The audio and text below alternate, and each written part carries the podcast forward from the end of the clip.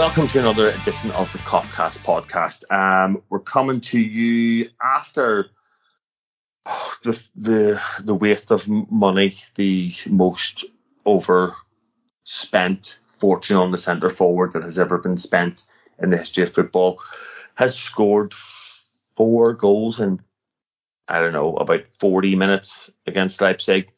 Um, and we're going to talk a little bit about Liverpool 5, well, Leipzig nil, Liverpool 5, and then we're going to take a look at some of our rivals, if you want to call them that, Spurs and Arsenal, the North London contingent. I've got Andy Bell tonight.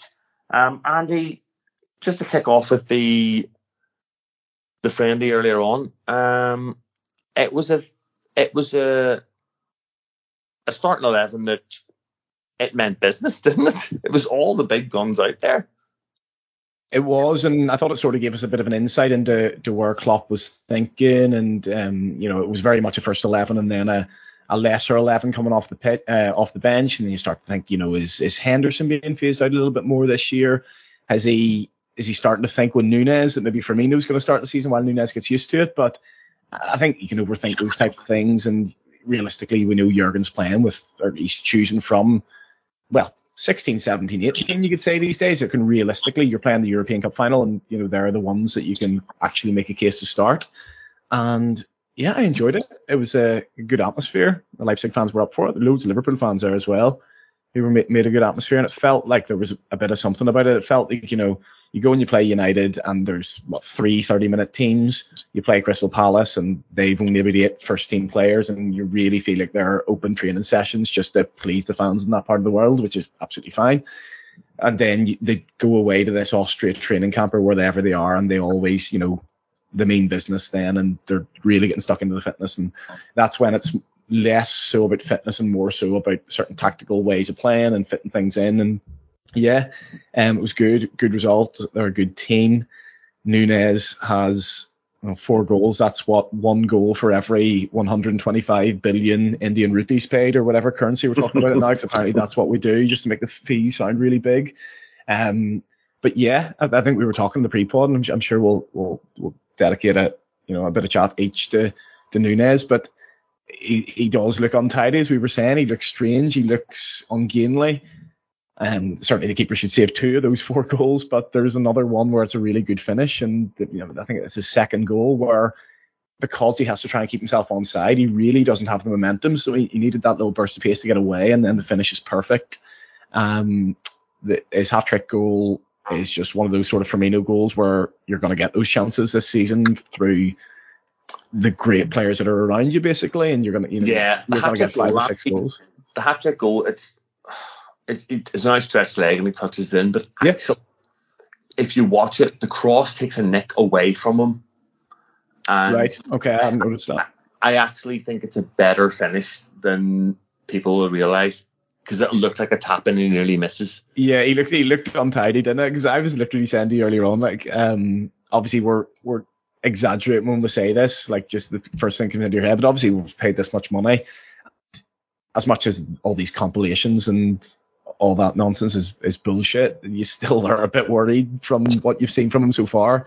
And you, you just want that performance that he puts in today to reassure you kind of that no, of course he is a brilliant player and he's going to be brilliant for us. But like there are still times he's come out, he scored four goals, and there's still some things he's done which looked absolutely dreadful. And I think I was saying to you I'm glad he got those two goals before he did it because that one where it hits his back heel while he's running, that would have gone absolutely viral on Twitter if he hadn't have, uh, if he hadn't have, and like, it, at the end of the day, and I realize it's a really long answer, I've been talking for ages, but I mentioned it before, Klopp came out the interview afterwards and basically said that Nunez had been getting in his own head a little bit over the social media stuff, and you can see it with the kind of passive aggressive tweet he puts out last week where I think he says resilience in, uh, in, in Portuguese as in, and, and I think it's a photo of him doing the, the, the finger shushing sign. So clearly he was getting his own head a little bit. Um, but he's he's come out and he's answered those critics today, and um, you know it it could have been one of those where he could have got himself into a little bit of a rut if the keeper saves the penalty, which he probably should have. Um, you know, if he if he misses that tap in, if it if it hits the post and goes out rather than than going in, and, and maybe if he doesn't get that one at the end, um, then you're, you're talking about a different story. And we could be a little bit worried that he might take a little bit longer to get used to it. But I mean, it's fair to say he's arrived now, doesn't it? Yeah, and it it might be stupid saying that you know that's important because it's a preseason. Oh yeah. But I genuinely think that is important. Um, these things do matter. Uh, I, I don't, for instance, I don't think Mo Salah necessarily has the amazing season that he does the first season he arrives if he doesn't score that opening goal on the first day of the season. Now maybe maybe he only scores 30 goals instead of 44 or whatever, but that gets him off and running. It's a huge monkey off his back, especially after everything that's been going on. And yeah, you're right, he does look a little bit untidy at times. Um, but there was a couple of things that stuck out for me. I think there was like a cushion glancing header mm-hmm. out to the left wing to Carvalho right into his path, which just oozed class. And I think we, have bought a we bought a. It's it's the first time you'd say since you know it's it's you might not even say Luis Suarez. You might say Andy Carroll if you want, but it's the first time we've bought like a proper striker in yep. ten years, say. Um, yeah, probably Benteke and all are, are, probably the only ones that you could yeah put into that as well. But yeah, and then Borini and stuff. But yeah, the yeah the, the first time you you really get excited about someone the same way you did when Torres came in, there was just a buzz about the place, wasn't there? Yeah, exactly. And I think although the penalty, the keeper, think the keeper does well to get hands to it. Maybe should have saved it, but he hits it really well. The fourth one, the that's keeper, key as well because as I was saying to you, you know, sometimes players will, will do that exact same penalty at half the sort of pace and power on the ball. And the fact that he has put a decent bit of power on it when you watch it back is ultimately what takes it. Because at the end of the day, you can't control where the keeper's going to dive, but you can control the percentage that he can get that around the post rather than just putting it in the net. I mean, he should save it doesn't look great on him, but I don't think it's a, a dreadful penalty. Yeah, it's one of those ones where if a keeper gets his hands on something, um, you automatically think he should have saved it. Yeah. But sometimes you sometimes you have to accept that he's actually done well to get his hands on yes. that in the first place. But regardless, the, the, the fourth the fourth goal the keeper is is poor, but Nunez is I, I, I honestly I'm not entirely sure, but I think he's five shots in 45 minutes. He hits the target with all 5 mm-hmm. The save from the header is excellent. Yes. And the other four go and the other four go in. So, you know, yeah, there are definitely elements of his game that he will need to work at. If I remember when Salah arrived, you know, he wasn't really a, finisher when he arrived at Liverpool. Lots of scruffy goals is what I described him as yeah. when he signed. Same with Suarez for a year and a half. The conversation with Suarez couldn't finish, which when you look back now is lunacy, but yeah. that's why we were talking. Absolutely. And I think we've probably signed Nunez maybe a year and a half earlier than we would normally yeah. sign the likes of Armanes and Salahs and and Diaz's and Fabinho's and the list goes on. Where you know he's 22, just turned 23, as opposed to 25, 26, mm-hmm. um, which is normally where we kind of pick these players up. So it's encouraging. It absolutely is. An interesting question, Andy, that I want to pose to you. I, I find it interesting that a lot of talk has been around shape change with the signing of Nunez, mm-hmm. given his stylistic presence on the pitch, the sort of player that he is. There's been similarities to Torres. He's been talked about as a, a one man front line from from people in Portugal, but it looks like he's going to have to adapt to us as opposed to us adapting to him, doesn't it? Definitely, and there'll always be that fitting in period. Like some of the even the players that you rattled off there, the likes of Fabinho doesn't doesn't really kick a ball for us until around November. Same with Andy Robertson. Robertson comes in and we think, oh, brilliant. we don't have to watch Alberto Moreno anymore. And then Moreno plays the first six months of the season. It's brilliant. And Robertson can't get a look in. Same it's funny, though, Andy, you say that and I take your point, but it hasn't really ever happened with a forward player, has it? Jota, Salah, Mane, Diaz, They've all just walked in and hit and just thrown straight in there, haven't they? Yeah, I think I think I think Thiago's th- thrown straight in, and, and Thiago had to adapt his game because he was used to playing under Pep Guardiola for all his career and having 80% of the ball in every match and not having to chase very much. And serious injury issues there. We really hadn't yeah. choice at the time either. Absolutely, but you know if if he'd been held back a little bit and and uh, thrown in like at the same time Robertson and, and Fabinho were, which he was never going to be done given the magnitude of the signing, but it might have actually helped them a bit more that it could be the case with Nunez. We've spent uh, well 85 million with all the add-ons over six years, and if you look, obviously we've all seen those Swiss Ramble threads where they talk about the amortization and basically you, basically the spread that cost over the six years, and that's the way that Julian Ward and Jurgen Klopp and the club will be looking at this. He's here for six years. If he takes one year to get going, well, that's absolutely fine because we've got Jota, who now knows exactly how we play, and he's going to come in and he's going to score 20 goals next season. Firmino, you know, seems to have um, up, I think, massively up this game in the last six months. It's not really talked about, but I think Firmino's had some really, really good games, including today. You know, Salah's uh, is not going anywhere. He'll always score his sort of 30 a season. And then Diaz, how he's come in. I think like, people want the headlines, and people on Twitter are obviously dead weird, and they see 85 million, it's the biggest signing, and we don't really spend that much money and they just want him to feel straight away. And they'll see that if, for example, Firmino does start the first two games of the season, or the first two months of the season, even they'll find that hilarious and they'll find it, oh, it's a flop and biggest waste of money ever, blah, blah, blah, all that. In reality, this isn't how these highly paid professionals who run the club and who manage the club are thinking about it. They're thinking he's here for six months, and if the best thing to do is to, to hold him back for a couple of months while he really learns the ropes, then that's exactly what they'll do. Um, and I think that that probably does slightly play into the fact that he doesn't start today. You know, if I was to ask you right, you know, right now, Dave, what percentage chance would you give Firmino starting away to Fulham? What percentage chance would you give Nunez? I'd probably give it around 60-40 to Firmino right now. I could be completely wrong on it. Why probably go higher than that? Yeah, so yeah, so you think you think it's it's it's also likely that Nunez doesn't start that. So you know, I think it's you know that that's quite possibly going to happen. Um, you know what I mean? But as we say, he's come in, he's got the goals today. Hopefully that's the mental side of it patched up for him. I say patched up, I'm almost playing into the idea that there ever was a problem. The man played bloody 51 minutes of preseason. Has like he's probably hasn't even played 90 minutes over the course of the three games yet. So, you know that's how reactive and weird Twitter is.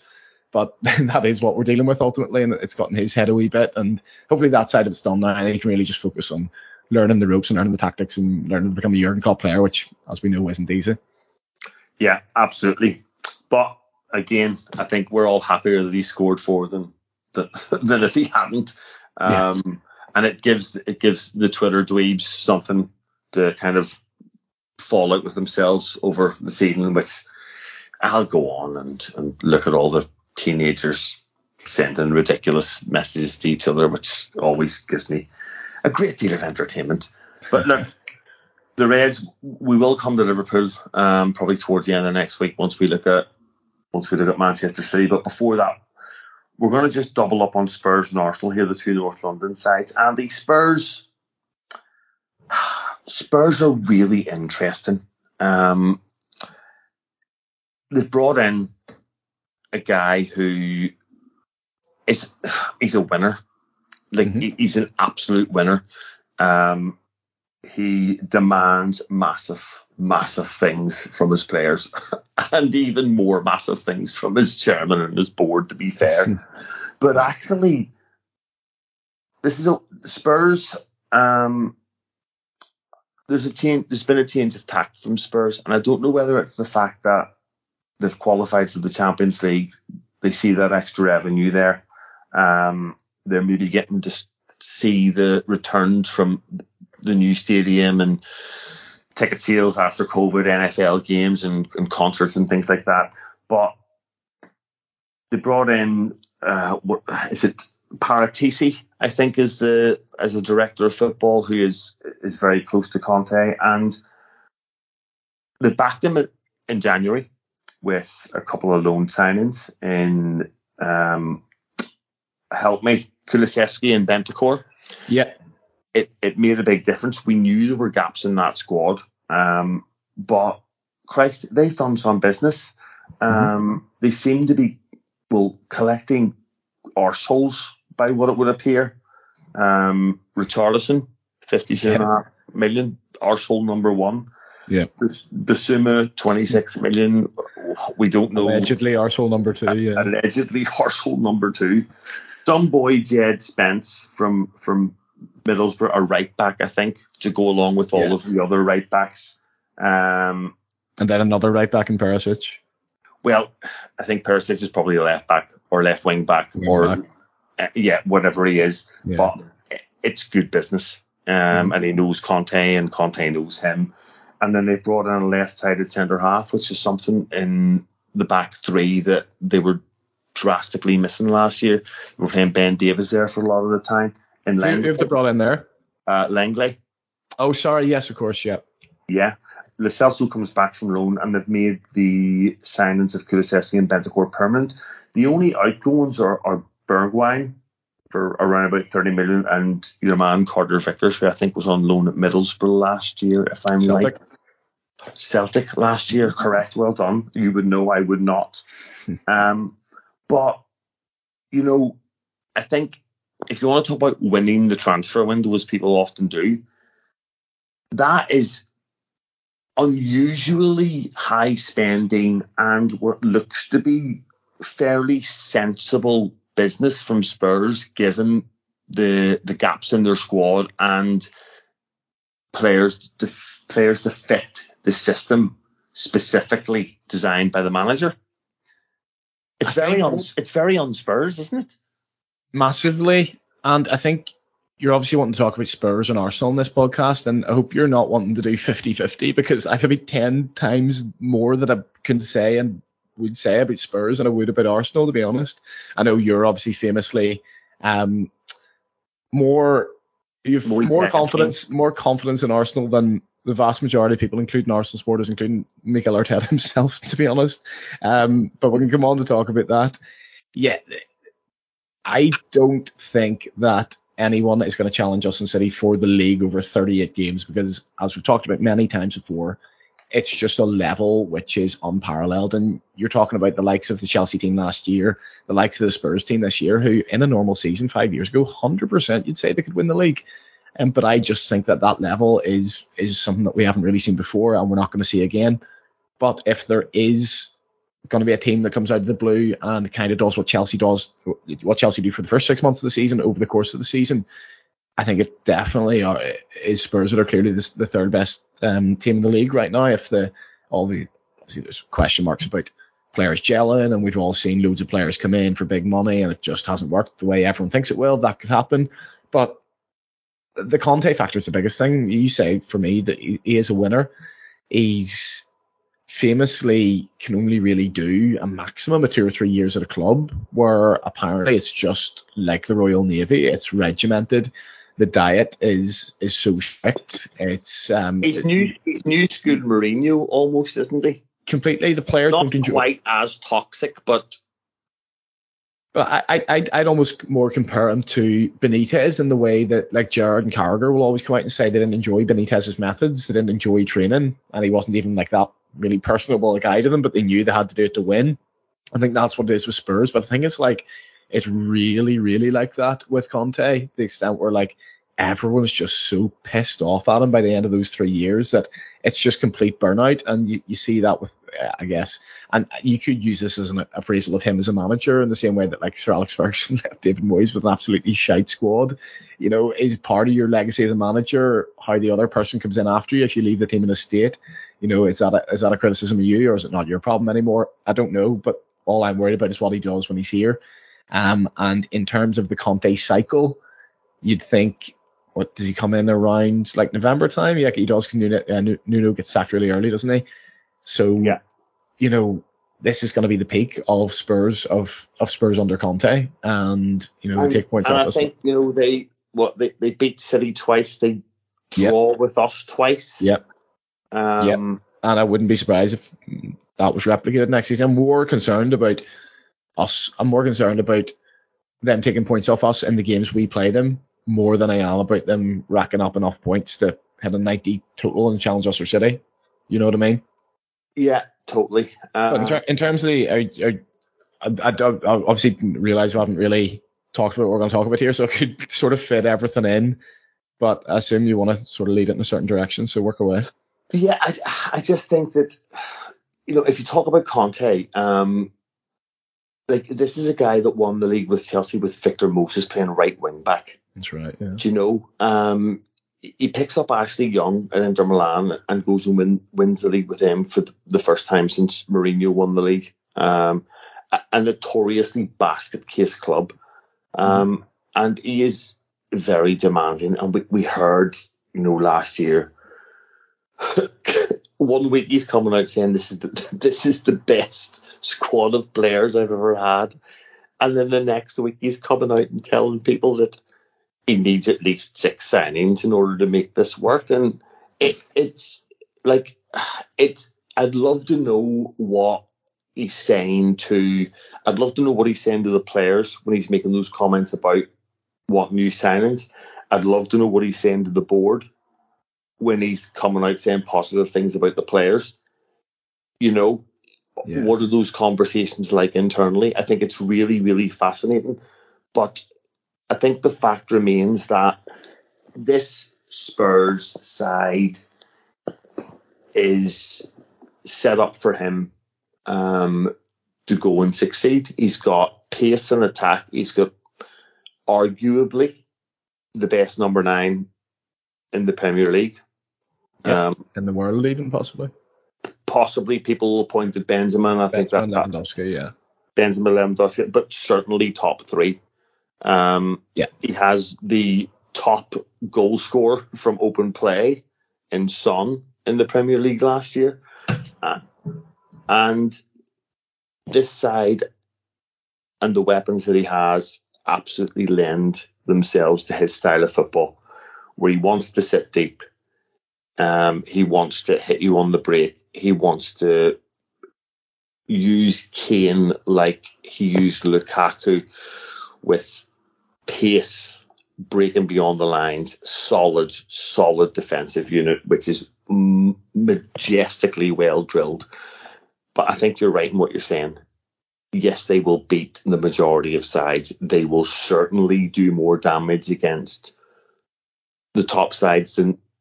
If you want to put it this way, I think if you do that top six league at the end yeah, of the season, they could win it. Yeah, there's every chance they're going to win it. But I don't think that they are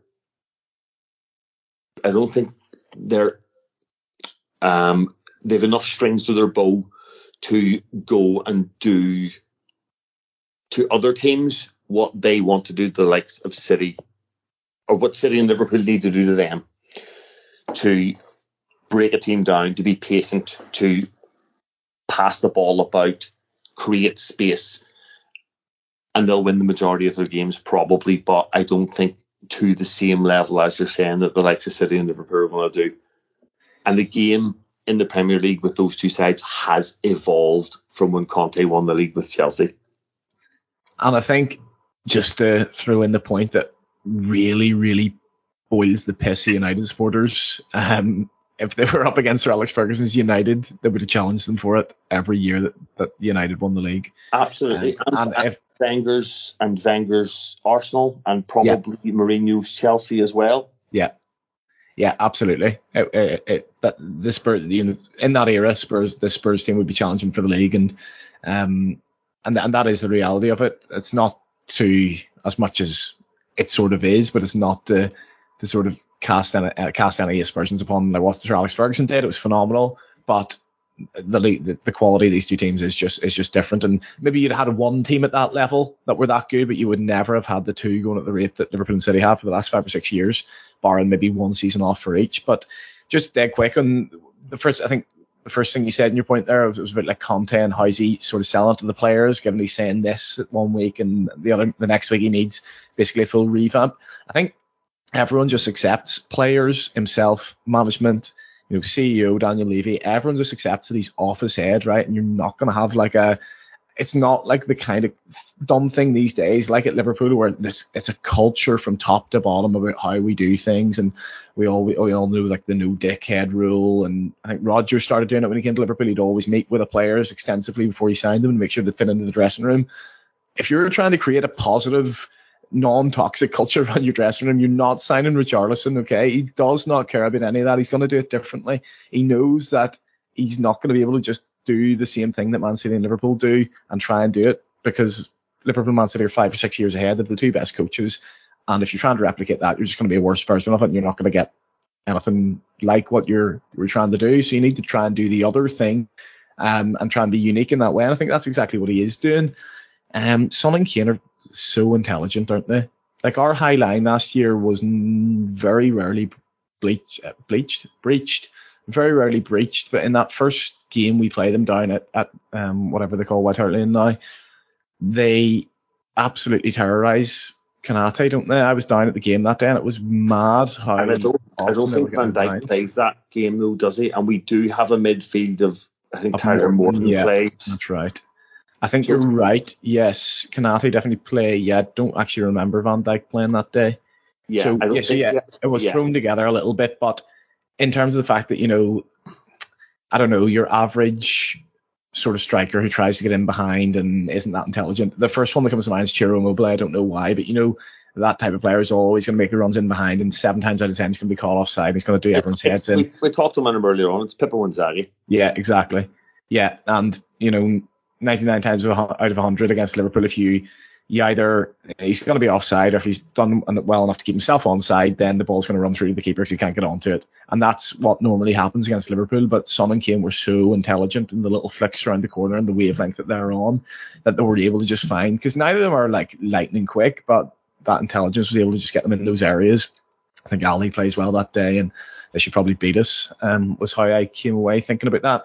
But then you always look past Son and Kane and I really think now, like even though we all take the piss out of Richarlison, and, and you know Kulusevski's come in and done well, like they're not going to be winning Ballon d'Ors anytime soon, but it's a step up on like Moura and Bergwijn and Lo and those other players who was just like Liverpool with the front three for so many years, just such a massive drop off from what they were having and playing week in week out with with with Son and Kane. So they've got that in, as you say, they've got the, they've got about 20 right backs now. Um, Lenglet will not do them any harm. I think the guy Romero has been really, really good. I know he's not a new signing, but like last year he was phenomenal for them. They really rate him.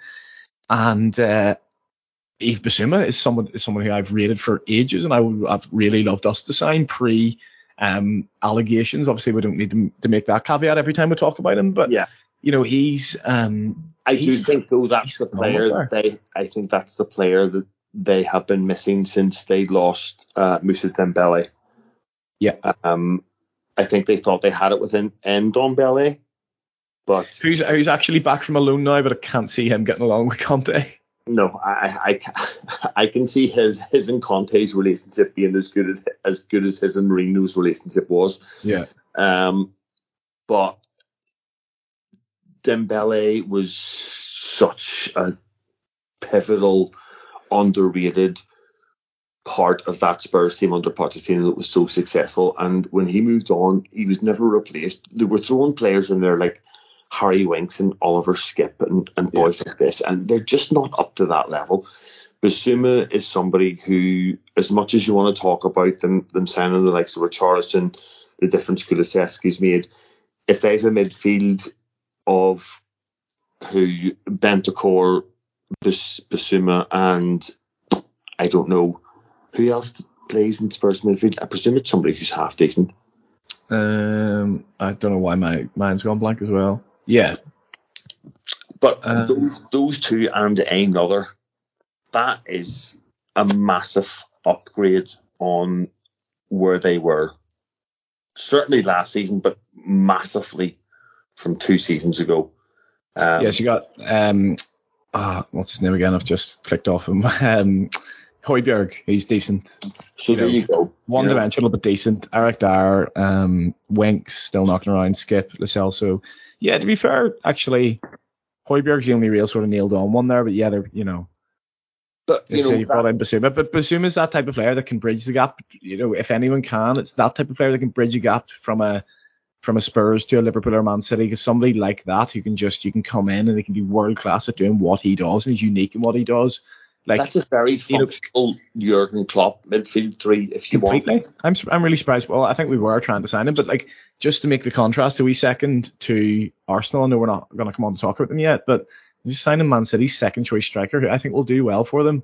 But if you're trying to get in the top four, you're trying to bridge that gap Liverpool, Man City. Signing the rejects isn't going to do it.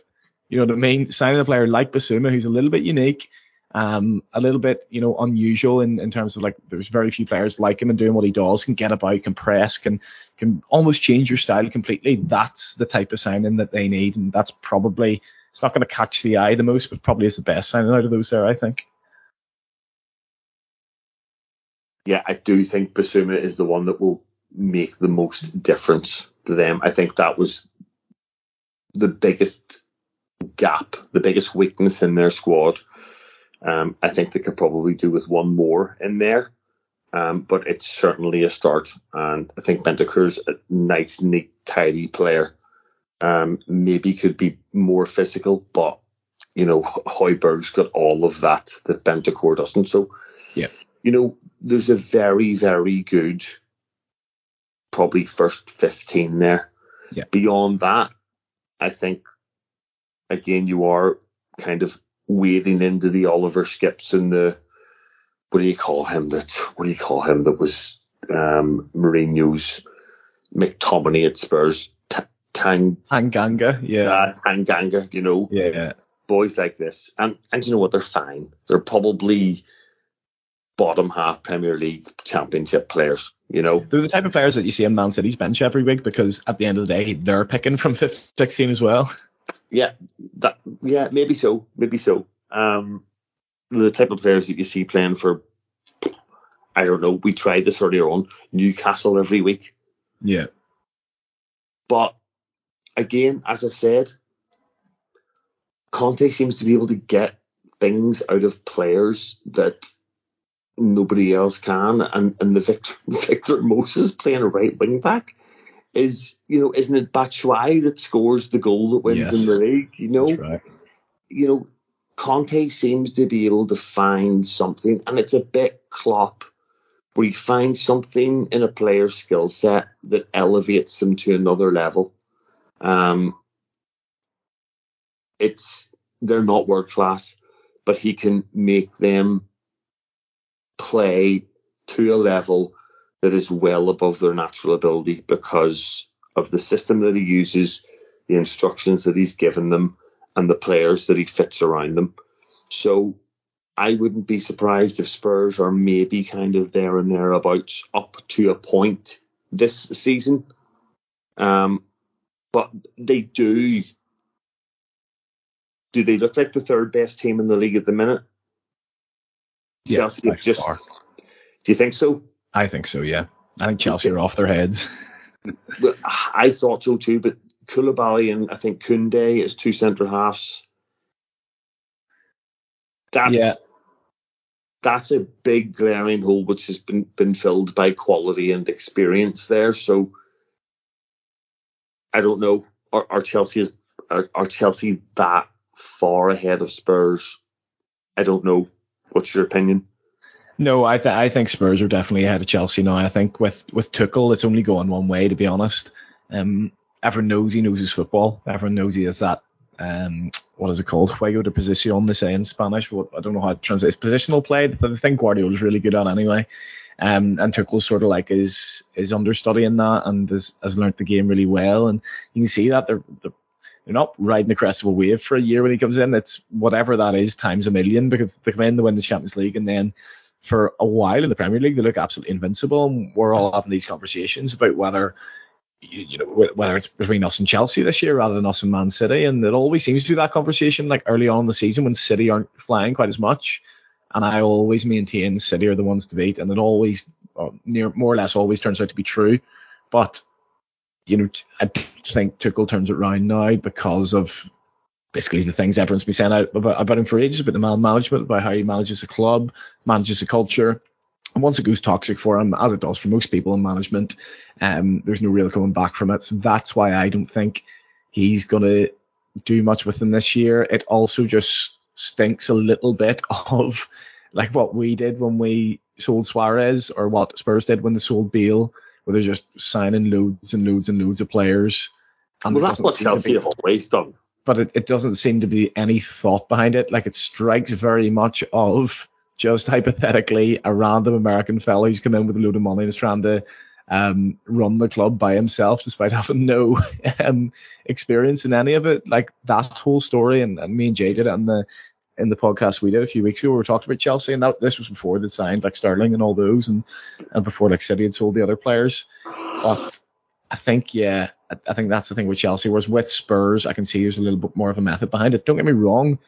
You know, will Conte be still there in two years' time? Absolutely not. Will have gone tits up in the most horrible way imaginable in two years' time? Absolutely, it will have. I'm absolutely sure of that.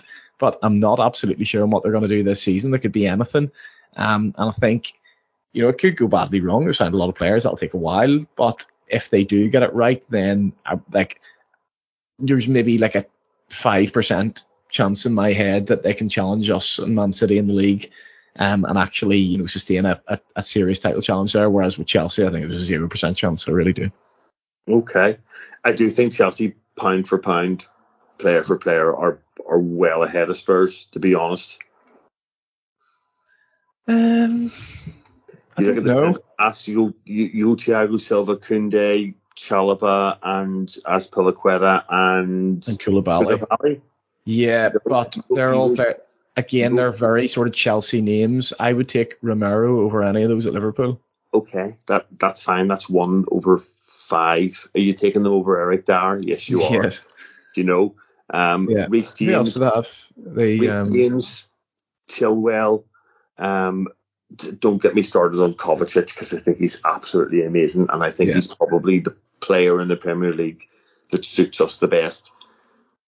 Uh, Kante, fitness,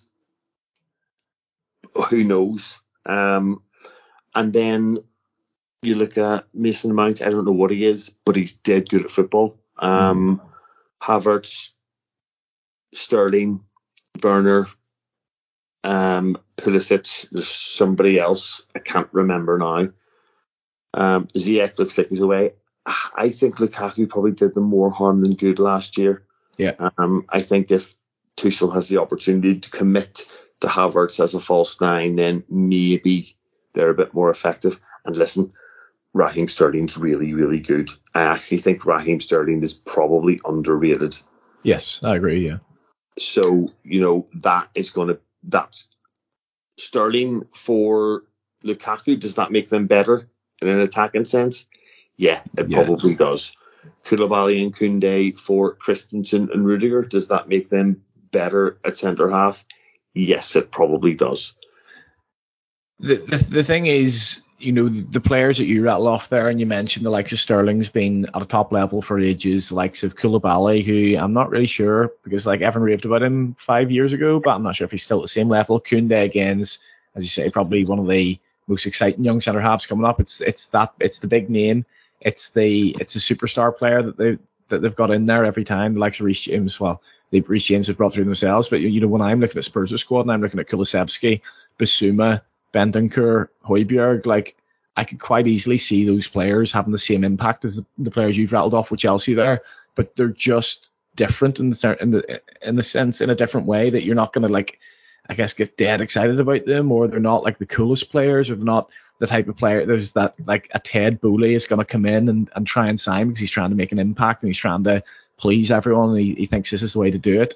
That's it's just all a bit off its head at Chelsea and I think I bet Man United. Do you mean? I think yeah. Well, I yeah. I wouldn't be shocked if if Jeff Chelsea don't get top four next season. To be honest, like I think it could go really really badly wrong for them. Okay, so that brings us to my wee second team. Who's going to get top four? I'm glad you got it in. I always get it in before somebody else does. To the Arsenal, Arsenal, Arsenal looked nailed until the wheels fell off. They, they basically did a Leicester last year. Yeah. Um, Leicester the previous two seasons had looked nailed on for top four and just fell apart. And Arsenal did the same thing. Um, I think they've done fairly sensible business. And for the first time in ages, what Arsenal, in my eyes, I would like to caveat this with, and again, and there might be a little bit of confirmation bias working in, you know, the the background of my brain here, but I think um, Guendouzi's gone, and he was gone anyway. But they've got 10 million for him. Lacazette's been released. I think, I think that Arteta liked them, used them, yeah. probably got the best out of him. Um, and they brought in Jesus. Fabio Vieira, who I thought played for Wolves, but uh, I don't know why I thought that. Um, 30 He does sound like a Wolves player, doesn't he? I know, he's Portuguese, of course he does. 30 something million. They brought the centre half Saliba back, who everybody was salivating over. Boom, boom. Right. Um, from loan in Lille, maybe. No, Marseille. Marseille, sorry, thank you. Um, some guy from Brazil and uh, Zinchenko for 30 million. Now, the. it Is makes Zinchenko done? It, it is, or because I looked it up earlier and then you mentioned it and I was like, oh yeah, he did sign for them, but Yeah, it's coming in. Yeah, I, I- think it, it's all but it's all but done. Um, so I think we can count that now. Zinchenko's a very Arteta Arsenal player. It's He's a brilliant player, like. yeah, and it's it's a bit it's a bit of a throwback to like um, you know, Wenger signing the likes of I know Thomas Rosicky or somebody. You know, Mhm. we look at them and go, that's just a very Arsenal player. Yeah. Small, technical, gifted, you know, um, but he can play left back, so we can cover for Tierney, who's perpetually injured. Mhm. Um, we know he's a little bit Emile Smith Rowe, and they seem to be coming down with these kind of number 10 players. But Gabby Jesus, I think, you know, he has, and with Zinchenko, Arteta, I think, has he's looked at Arsenal and thought the key issue here is there's a cultural problem. Um, he drops Xhaka for ages, takes the captaincy off him and Aubameyang, I think. I'm not sure. Bins Aubameyang off. Guendouzi's the first one out the door. I think he takes one look at him and says, out the fuck, son. You're not going to be part of this. And he's, he's, it's a bit, and it is a bit Klopp. It's like, um, the Aubameyang and Guendouzi situation, they kind of remind me of the Mamadou Sakho where Sakho she's up for that training camp and he's just like, wait, I've had enough of you lads, you're out. I don't Yeah. care how good you are, you're gone. Um, and the opportunities that getting Aubameyang off the wage bill and Ozil off the wage bill, and Ozil's another one, he just decided not to play. Do you remember? I really enjoyed that because I really hated Ozil for some reason. I just Yeah, thought was really overrated. Yeah, but just decided you're absolutely not for me, and it's not about how good a footballer you are. Until he dropped him into that League Cup game against our kids where he took the absolute piss. Remember that, the 5 5? Yeah, yeah. And he's like two yards from goal and he like does a wee back heel and sends Sepp van den Berg into the net. Like it was it was, it was next level. But yeah, that's the only game I can remember him playing. No, I think um like Zinchenko is is a phenomenal signing for them. And if like I mentioned earlier and made the comparison to Spurs and actually looking back on it, it was a bit rash and probably a bit unfair where I was kind of making a very basic point about them signing City reserves and that's not going to bridge the gap. Sort of clever signings like Bissouma and all will. Now, I'm not having for one second that Man City have wanted to sell all these players. I think it's like you might have made the point or somebody made the point. It was Chelsea. I said I said this in the group. They've the been other day. told to get their arses in gear, basically, because or otherwise they actually will implement the financial fair play stuff. yeah, I, I kind of felt like it was a bit. I think I described it as. Do you remember when Harry Kane was doing that thing where he shoved his arse into players and nearly broke their Yeah. necks to win a free Yeah. kick? Was never booked, was never penalised for it, but all of a sudden he just stopped doing it, and it was kind of like it's Harry Kane. So let's just pull him aside and say, look, Harry, we've realised that this is out of order and people are starting to click onto it. So just stop doing it before we have Yeah. to penalise you for it. I think it's And- exactly what it is. Yeah. And that Premier League investigation has been going on for two years now, I think, maybe longer. And I get a feeling that they've just been pulled aside and said, look, guys, if you don't start to act like you're balancing the books, we're going to have to step in. And I feel like this is potentially, and obviously this is all conjecture from my perspective, but um, it looks like, Ster- like Sterling, Jesus, and Zinchenko. Zinchenko, it's not Ake like as well as Ake going. no, I think Ake's staying now, Staying now. but I- it's not like their legs are falling off. You know, No. Sterling didn't want to sign a new contract. That's fine. Zinchenko and Jesus, and I think the thing with this is with Arsenal is Arteta knows those two players, and it feeds into the cultural thing. He can use those guys to continue to set that example, to come in and do exactly what he wants to do. And I don't know, Andy, there there is real talent in that Arsenal squad, youthful talent, and this might not be their season, and the next season, and the next season, and the next season, but I do genuinely think if the whole club fan base ownership buy into that, there could be something there to build on over two or three years.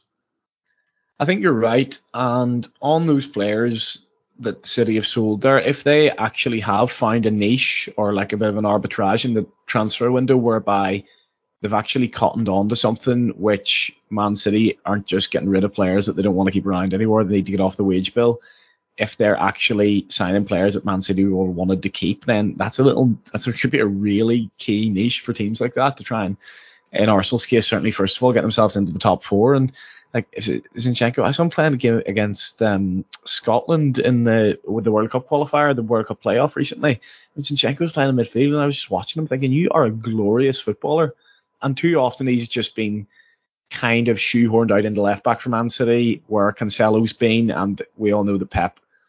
I think Pep said himself before he would his dreams to play a game with 11 midfielders someday, and obviously he loves the, the fullbacks as midfielders, so can come in and basically make a six in there. But then the other side of that is that Zinchenko's not a natural defender, and so like for example, Salah at Wembley absolutely murders him. Um, and if you know, I don't think he's going to be playing left back for for Arsenal. I think he's going to play midfield. I think it's going to be really interesting. Um, we don't know what's going on with Partey, obviously. Um, Jesus again, very Arteta type player because he was a very Guardiola type player in terms of the, in terms of like how he presses, how he runs the little intelligent movement he makes. Uh, I was surprised he didn't play more for Man City, but maybe we'll see why. Maybe we'll not. And yeah, I don't know anything about Vieira at all. Um, but for 30 million, you know, could go well for them. It's not that much of a risk in in in modern transfer fee chat. But yeah, they're they're definitely building something there, and that's what it has to be. It's not the idea of kind of what we're seeing at Chelsea and maybe to an extent with Spurs, but I feel like at least Spurs are open and brazen about the fact that Conte's going to be gone for two years and they're in it for the now and they're living for the now. Everyone else has to build for for years and years down the line, and there's there's five year plans, there's ten year plans, there's hundred year plans at, at certain clubs, and Arsenal seem to be you know very much doing that. And if Mikel Arteta, I always think about managers, and I think I always say this about like for example, when we talk about Northern Ireland managers, the idea of getting the young manager at the start of his career, possibly on the crest of a wave, who could be absolutely amazing. Um, and then you've got basically a manager above your level then, or it could be an absolute disaster, in which case, you know, the, the, the consequences are far worse.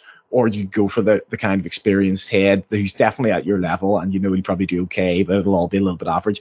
Arteta is that kind of crest of a wave if he is destined to be this brilliant manager and is Pep Guardiola's protege, then if he's on that crest of a wave, then and, and I feel like that's more exciting. If you're following your team, you want that. You want the um, the hope and the you know thinking that this might be absolutely amazing the way this has been for Klopp at Liverpool rather than just a sort of average thing. Um, so yeah, it's it's exciting times to be a an Arsenal fan, but I don't think they'll get top four. And I'm now gonna sort of lead you on to actually saying it. Okay, so I think this is really interesting. I think just briefly on the Jesus Zinchenko signings, um, there is a parallel to be drawn with the Milner signing um, from City to Liverpool, where although it didn't kind of work out the way that he thought, he, the rumor was he came to Liverpool because he was going to be able to play midfield. Mm-hmm. Um, Jesus has been farmed out in the left, out in the right, hasn't been able to play as a centre forward. We know that Arteta is going to play him as a centre forward, as a number nine, and with the World Cup, World Cup coming up, um, that's got to be a huge attraction for him to make that switch. Yeah. Particularly as he has this awful monkey on his back about being the only Brazil number nine to never to play in a World Cup and not score a goal or something ridiculous like that. And similarly with Zinchenko, um, you could probably count in one hand the number of times he's played in midfield for Manchester City, and and that's where he maybe wants to play. That's where he sees his future, and he's got an opportunity now to play on a side that suits his style of play for a manager that understands how to get the best out of him, knows him, he knows um, he knows the manager. Um, and he will be able to progress his what he sees as his career. So I think those are all factors that feed into those signings as well. I think you say you don't think Arsenal are going. Arsenal probably won't get top four. You also said that not sure Chelsea will get top four. So we yeah. saying United are going to get top four? I think. Yeah, I think I think Arsenal might just be a solid sixth again, where in patches they look good, in certain games they look good, but they just won't have that consistency. Yeah, I didn't actually think when I said Chelsea might not get top four that yeah, somebody actually does have to finish fourth in the league. There is someone there, there yeah. Is. Yeah, so it probably will be Chelsea, but not because they're the fourth best team in the country. Clearly, if that makes sense, they'll get it because nobody else wants it. The way it has always kind of been and always looks. You know what I mean? Yeah, it, it has been like that the last few years. You know, Leicester threw it away one year and mm. United s- snuck in twice. Even even like the year we got it there with Williams and Phillips. Okay, it was well, not last year. Two years ago, yeah. Two years ago, yeah. Like ridiculous. We should not have finished fourth. Oh, we don't right to finish fourth that year. You know, but right I feel like we, I feel like we forget that actually the team that finishes fourth and the teams in the top four race actually lose and drop points in loads of games because you know if you're winning every week, you're up on Man City and Liverpool. So feel like yeah. we forgot about that, and we forget about that when we're talking about like top four of these teams. Like I'm thinking, can Arsenal and Arsenal definitely aren't going to get top four, but I'm probably judging them up against like you know the standard of Liverpool and Man City and having it's to win weird. pretty much every week, which yeah. isn't what you have to do. The third and fourth race now is almost like what the title race used to be, where you're you're looking at maybe 85, 86 points yeah. sometimes, you know, um, maybe maybe 82, 79 points has won the league on occasions. You know what I mean?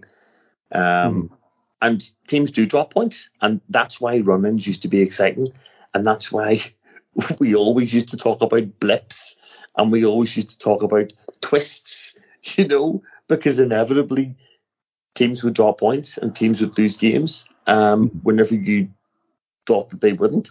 Like, you know, if you want to go all the way back to 95 when when Blackburn won the league, mm-hmm. on the last game of the season, all Blackburn need to do is win against Liverpool and they lose. And if they lost, United just needed points against West Ham, and they lost as well.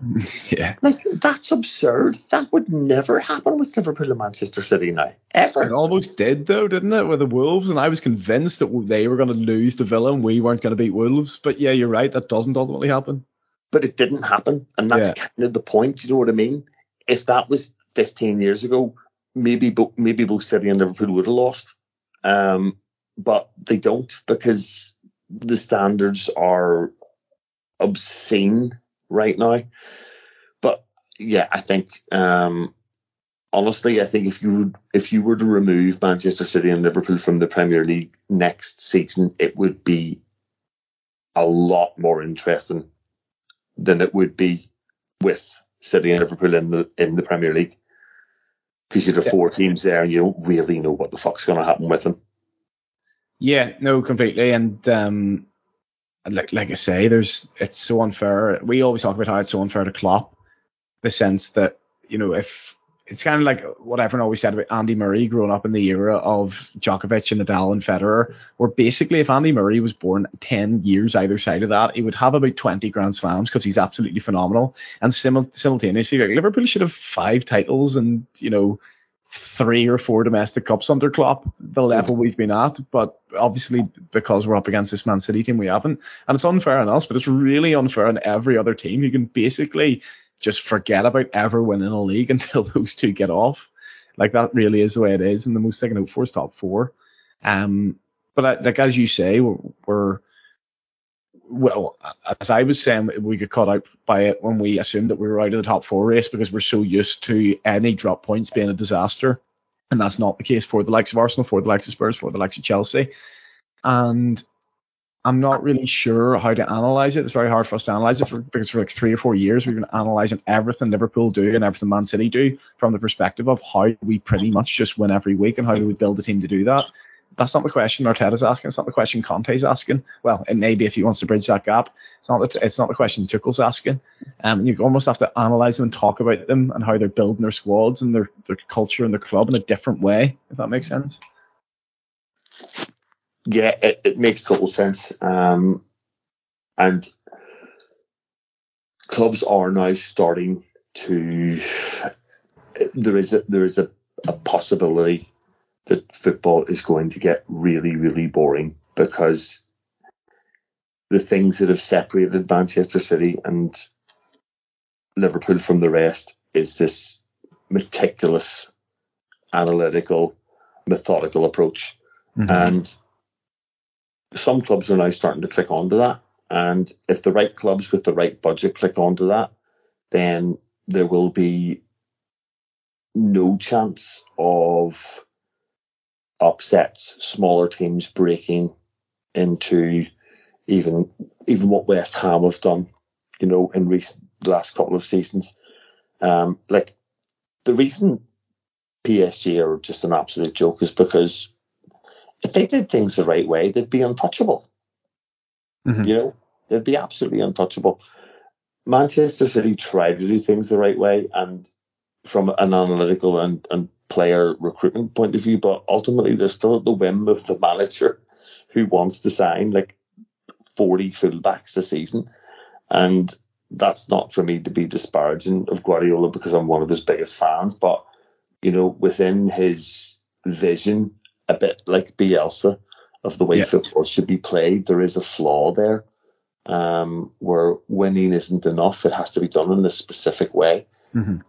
So sooner or later, I think you will have the likes of an Ancelotti um, and a setup like City and Liverpool have that will just be a robotic force. So enjoy it while you can, folks because the romance is nearly dead. yeah, and I, I, think that's the point that everyone's been making. You look at the, the French league, and there's absolutely nothing there. And PSG walk it every year. Well, they don't actually, but they should, and they do most of the time. Um, PSG's wage bill is forty percent of the wage bill in Liga. Yeah, it's it is it is absolutely off its head, and like they're just an absolute basket case of a club.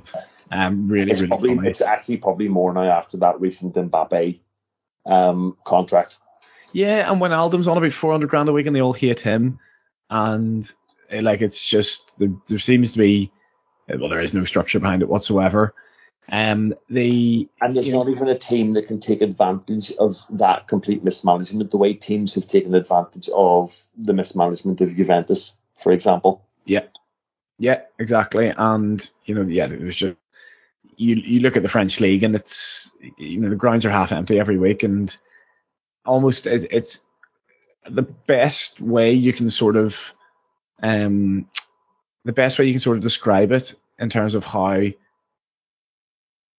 modern football it all is in France or even in Spain as well was that when you almost teams were happy to pay for Messi to stay at Barcelona so basically, every time the, the once a season that Messi turned up to their hometown, they could pack out the stadium and get loads of revenue. Um, you know, they know they're never going to catch them. They know that the level's far too much, and they actually would rather have more of a chance of getting beat, so the money can come in for that attraction and that superstar.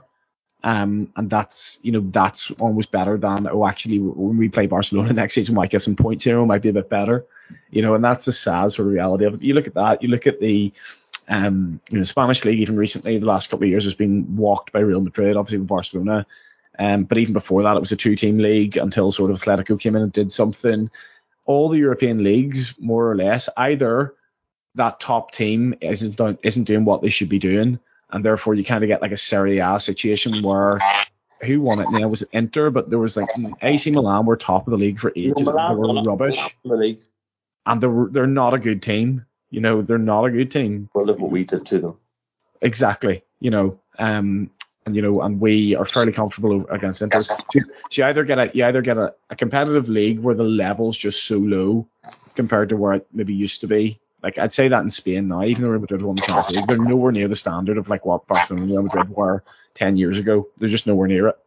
Um, and then what, what other year, what other leagues are there? There's definitely another league, be it Germany again. And without Jurgen Klopp and Liverpool, that the Premier League would be the exact same thing. And when Liverpool have an off season, uh, I know as we've done a couple of times, the Premier League is exactly that, and it's so so boring. Yeah. Um, and I feel like if Klopp was to leave tomorrow, there'd be a lot of people over the next, you know, five ten years who actually didn't realize how good they had it in terms of having a title race every year, because I think that would go out the window very very quickly. Yeah, if it wasn't for Liverpool, Manchester City would just be banning their PSG. Literally. And everybody would be bored. And people could l- level that criticism the other way around. If it wasn't for City, Liverpool would be PSG around, but actually I don't think that's the case because it's City who have driven us to levels that I don't think we would have achieved. Um, if I think if if it wasn't for Manchester City, we'd be winning leagues on 86, 88, 90 points, not on 100 points or 99 points. But yeah, that's where we are. All right. So Andy, top four. What's your top four in order next season? Uh, Liverpool. I'm more confident about us winning the league than we I've I've been for a long, long time. For another podcast, anyway. Man City second, and um, then a good bit of a gap. Well, big ten points, then Spurs, and then like just an absolute horror show of a dogfight for that fourth place where everyone's crap. And do you know what? Just for the hell of it, let's say like let's not go for any of those three, and let's go for like. Mm, Leicester aren't going to do it because Rodgers is throwing the toys at the pram there. Let's go for like Villa. Villa. Oh, Villa. All right, okay. All just right. just because I don't want to just flip a coin between those three because I think they're all crap, so I might as well just put my neck out there. And you're going to say Arsenal, and everyone's going to laugh at you anyway and forget what I've said. So no, I'm not going to say Arsenal fourth. No, I'm going to go Liverpool first, Arsenal second. I'm not. Um, I, it's honestly, it's really tough. Um, I,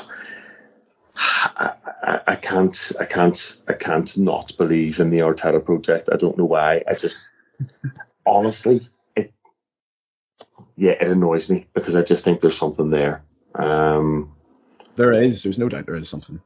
So I'm gonna go. I'm gonna go Arsenal third, and I'm gonna go Chelsea fourth. I'm gonna oh, say oh. Spurs miss out because I'm gonna really? say yeah, yeah. Oh, God, I can't believe you're putting Spurs below Arsenal. Yeah, I am. I just feel like I just feel like Spurs with Champions League. Conte notoriously struggles with European football. Um, and as I've said, I, I think although they've really strengthened that 11, um, I think what's behind that 11 is probably weaker than any of the other six sides. Mm-hmm. So that is my logic behind that. Um, I don't think when Bentancur is out for three weeks or or Bissouma's out for six weeks that Oliver Skipper Harry Winks are going to come in and, and be you don't like Oliver Skipp, do you? You've name dropped him in the shout about five times. Fair play. I know, and it's a real shit name as well. Do you know what yeah, I mean? it's a real Tory sort of, isn't I it? Know, sort of football like manager regen. Like Oliver Skipp, Harry Winks, Troy Parrott. These sound like made up football manager names that yeah. are, you know, I, I just think that inevitably there will be injuries. Inevitably you will have Kane out for six, eight weeks. Um, and yeah, I just feel like they will go through a patch where they've eight games, two wins, and like six or seven draws or something like that. Um, and they'll probably still come top of that mm-hmm. league of top six or whatever it is. So yeah, there's our hot take, folks. Um, Arsenal and Spurs are both dead good, but still not good enough. Um, So what we'll do, we will come around to talk about Manchester City and some weird business they've been doing, which is like actually selling players for money. Uh, bizarre. Um, and then we'll talk about the Mighty Reds and the the next coming of I don't know Fernando Torres and Ian Rush and Kenny Dalglish combined. That sounds about right. Four goals in 45 minutes. Yeah. The evolution of the front three. All right then. So until the next time, up the Darwin, Nunez scores four in 45 minutes Reds.